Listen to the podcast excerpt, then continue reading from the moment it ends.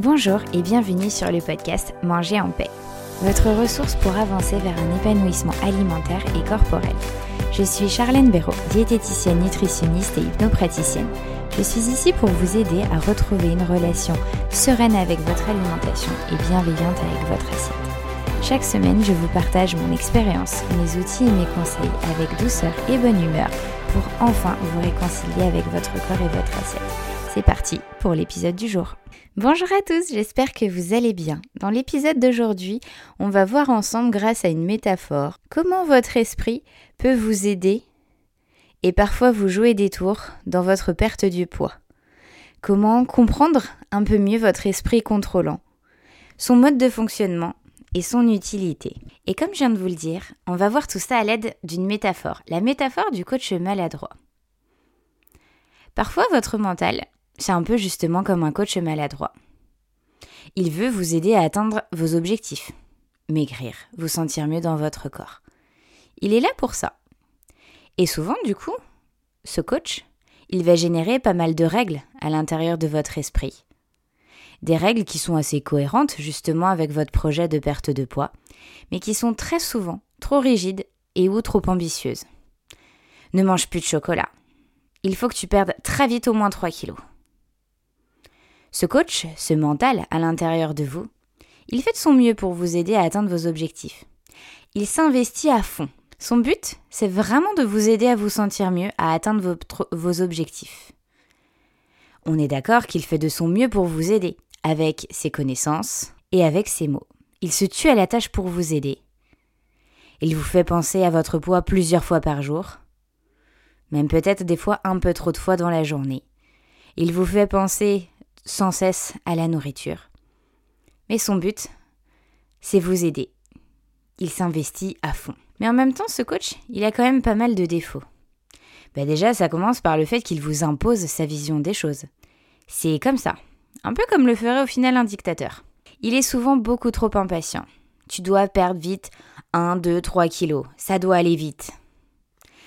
Il a du mal aussi à être bienveillant envers vous-même. Il juge, il critique, beaucoup trop facilement. Et même quand vous avez bien mangé, il critique quand même, parce qu'il se focalise sur les petites choses, les autres petites choses, et oublie les points positifs. Il critique aussi beaucoup votre corps, pour, selon lui, vous aider à avancer. Mais est-ce que ça marche vraiment? Aussi, ce coach mental, il vous met la pression. Il vous met une pression même souvent un peu trop intense, et qui parfois du coup vous pousse à vous résigner bah, maintenant que t'as goûté ça, hein, y a plus rien à faire, c'est trop tard. Et donc, peut vous faire partir dans le foutu pour foutu. Souvent aussi, il s'entête. Il s'entête à tout le temps vous rabâcher la même chose 50 fois par jour. Même quand ça marche pas. Tu ne dois pas manger en rentrant du boulot. Tu ne dois pas grignoter ce soir en rentrant du boulot. Ça marche pas. Et pourtant, il vous répète chaque jour de nouveau la même rengaine. Aussi, ce coach mental, il fait passer l'atteinte de vos objectifs, donc maigrir, en priorité absolue. C'est-à-dire malheureusement bah, avant votre équilibre personnel, avant votre bien-être. Et aussi, ce coach mental, il est souvent bah, un peu trop intolérant aux échecs. Et il a aussi tendance à tout dramatiser, à partir en scénario catastrophe. Ça vous parle? J'imagine que plusieurs de ces choses vous parlent. Ce coach maladroit, ce coach mental, quand on souhaite maigrir, beaucoup d'entre vous l'ont en tête, même quasiment tous, plus ou moins de manière intense, présente, et de plus ou moins maladroite et rigide. On peut du coup résumer un petit peu ce coach mental comme un ami qui est là pour vous aider, bien évidemment, pour vous aider à atteindre vos objectifs, mais de manière très maladroite. Alors ce que je vous propose, quand il va apparaître dans votre esprit par ses pensées, c'est dans un premier temps peut-être de, le remercier pour son conseil. Parce qu'à la base, ne l'oubliez pas, il est là pour vous aider, il prend son rôle très à cœur. Ensuite, ce qui va être indispensable, c'est de faire le point sur son conseil. Est-ce que il est adapté à votre projet? Est-ce qu'il est vraiment en phase avec vos besoins? Et pour vous aider à vérifier ça, et eh bien vérifiez votre ressenti justement vis-à-vis du conseil donné par votre esprit. Et s'il vous semble bon, très bien, super, foncez. et voyez comment ça marche pour vous.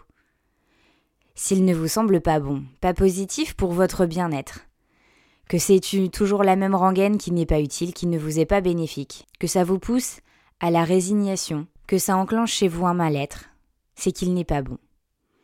Et sachez que là, eh ben vous êtes libre de faire d'autres choix, bien plus en phase avec vos besoins, vos valeurs. Voilà.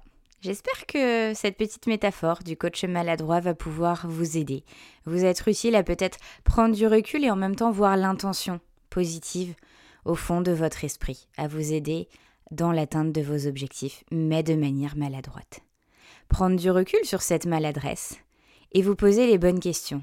Est-ce que ces conseils vous sont vraiment bénéfiques, vraiment utiles? Oui, non. Est-ce que je les applique du coup Oui, non. Et tout ça, bien sûr, dans l'objectif de continuer à vous sentir mieux dans votre esprit et dans votre corps et dans votre relation à la nourriture. Et j'ai une dernière chose à vous dire aussi, et j'allais d'ailleurs euh, l'oublier. Comme vous le savez, je suis, bah, je commence à être euh, pas mal même dans la fin de ma grossesse. Et la fatigue commence à se ressentir de plus en plus et par rapport au podcast, j'ai pas du tout pris l'avance que, que je souhaitais prendre. Je me suis écoutée, j'ai aussi appliqué les conseils que je vous donne, c'est-à-dire prendre aussi soin de moi.